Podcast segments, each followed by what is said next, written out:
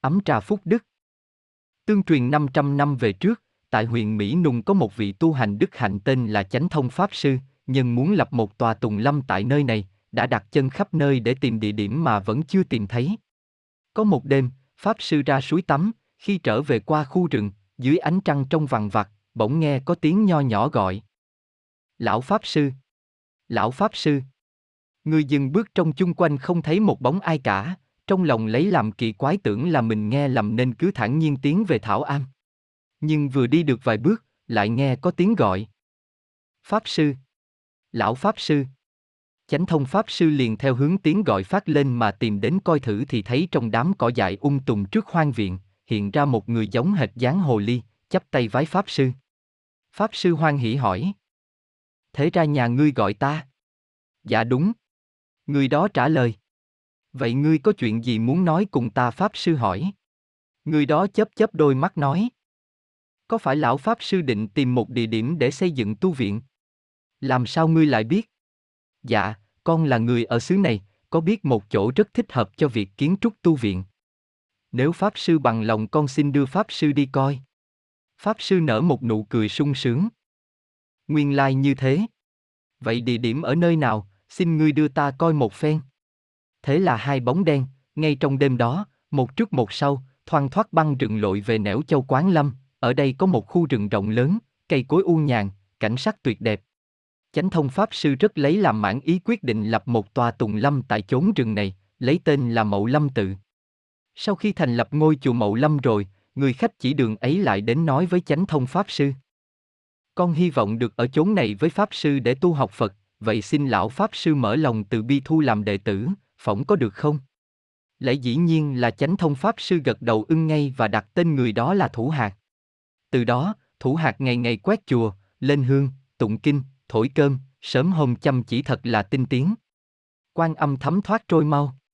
Chánh thông Pháp Sư cũng viên tịch, kế đến vị hòa thượng thứ hai, thứ ba, vị nào cũng là bậc cao tăng đại đức kế tiếp trụ trì chùa này, tới vị thứ sáu lên niết bàn thì Nguyệt Chu Pháp Sư thay thế là vị thứ bảy mà thủ hạt vẫn thường thọ và mạnh khỏe như xưa tưởng chừng sống mãi không chết.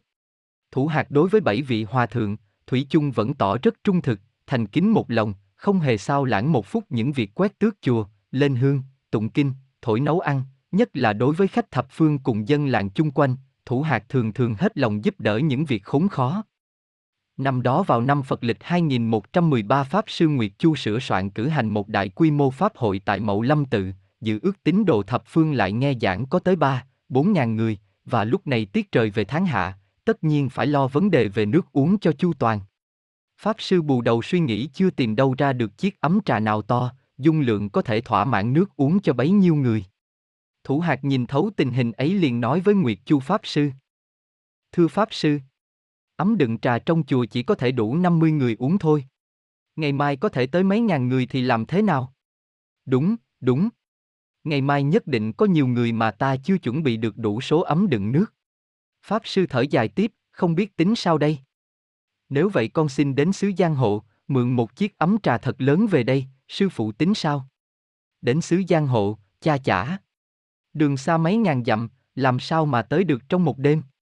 Vả chăng, dù có đi tới xứ Giang Hộ đi nữa, chắc gì đã mang được ấm trà về. Xin Pháp Sư phóng tâm. Nhất định con mang về được. Bây giờ còn sớm con xin đi ngay, kẻo muộn không kịp. Thủ hạt nói xong, mặt giày có vào chân, thoát một cái đã bước ra khỏi chùa. Còn Pháp Sư trong lòng vẫn vơ nghĩ, nếu thủ hạt có mượn được ấm cũng chẳng thể đem về kịp ngày mai.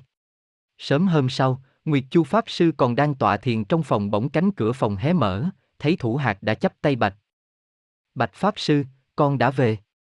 Pháp Sư trông qua sông cửa ra ngoài hiên thấy chiếc ấm to lớn để thù lù ngăn cả lối đi thì kinh ngạc chưa kịp hỏi, bỗng thủ hạt đã trỏ ấm trà cười bảo. Có chiếc ấm này rồi, tất không còn sợ nhiều khách hay ít khách nữa. Nguyệt Chu Pháp Sư tắm tắt khen ngợi thủ hạt. Thật là chiếc ấm khổng lồ, to quá. To quá. Chắc vác về vất vả lắm đấy. Thủ hạt đem ấm trà xuống phòng, đổ nước vào đun sôi thì lạ thay trong ấm bốc ra một hương thơm lạ lùng, ai uống vào cũng thấy nhẹ nhàng, dễ chịu, mà chẳng còn nóng nực chút nào.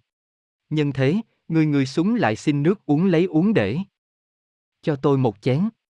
Tôi, tôi, một chén nữa. Thực ra, Thủ hạt đem chiếc ấm trà này về chẳng khác gì đem về một ngọn suối, cứ việc đậy chặt nắp lại là nước tuôn ra bất tuyệt, dùng bao nhiêu cũng không hết và uống xong là hết khát liền. Các người thấy lạ, thì cho là chuyện hết sức huyền bí liền hỏi thủ hạt. Thủ hạt sư phó. Ấm trà này thật là kỳ diệu, tại sao lại được như thế, hử sư phó. Thủ hạt nở nụ cười vui sướng nói với quần chúng. Ấm trà này gọi là phúc đức hồ, trong có 8 món công đức nên khi uống vào thấy. một Không sanh bệnh. 2. Thêm sức. 3. Không sợ sệt. 4. Sanh trí tuệ. 5. Có nhân duyên. 6. Được người tôn kính. 7. Trừ tai nạn, và sau hết. 8. Được trường thọ. Nhân có công đức như vậy Phật tử nên uống nữa đi.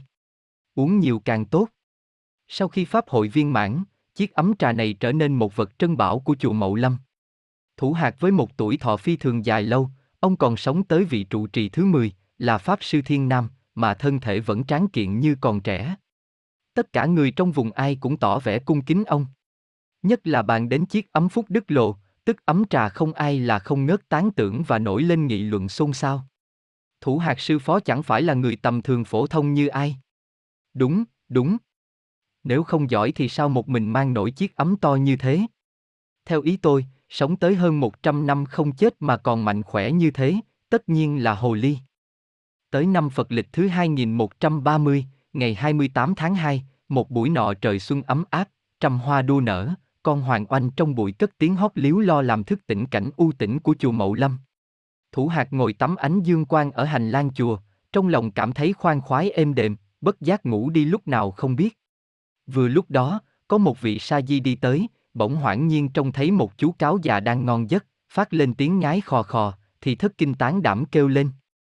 Hồ ly! Hồ ly! Thủ hạt bị sa di làm kinh động liền tỉnh dậy chưa kịp thu hình thì tứ phía đã súng lại đông nghịt cùng xỉa sói xỉ vả. Bây giờ mới rơi mặt nạ nhé. Thì ra mi là một con hồ ly. Cứ tưởng mi lại đây nương nhờ chánh thông pháp sư giáo huấn tu hành học Phật để thoát cái nghiệp chướng súc sinh nào ngờ ngày nay hồ lại hoàng hồ. Thôi nhé.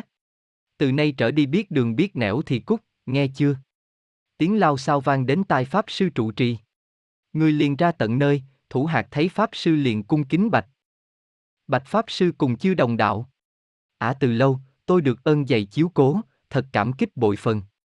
Nay vì báo đáp từ ân đem lực thần thông ra diễn một đoạn việc xưa, vậy toàn thể hãy nhìn vào phía rừng rậm kia. Mọi người nghe xong liền trông thẳng vào rừng, thấy hiện ra một cảnh giới trang nghiêm không đâu sánh kịp, trong đó có hình ảnh Đức Phật Thích Ca Mâu Ni trên núi Linh Thứu đang thuyết pháp, tại tọa có tới 1.250 cao cấp đệ tử và mấy nghìn vạn thiên long bát bộ, ai cũng tâm niệm niệm nghe Phật thuyết pháp. Mọi người thấy thế đều kinh là phép Phật thì cùng thục lạy. Thủ hạt đợi mọi người ngẩng đầu lên, liền cất tiếng từ biệt. Giờ đây, tôi xin từ biệt quý vị. Chiếc ấm trà phúc đức lộ lưu lại chùa này để làm kỷ niệm, dám xin quý vị bảo vệ cho. Thôi, xin chào quý vị ở lại. Nói xong, thủ hạt lao thân như chớp vào rừng biến mất.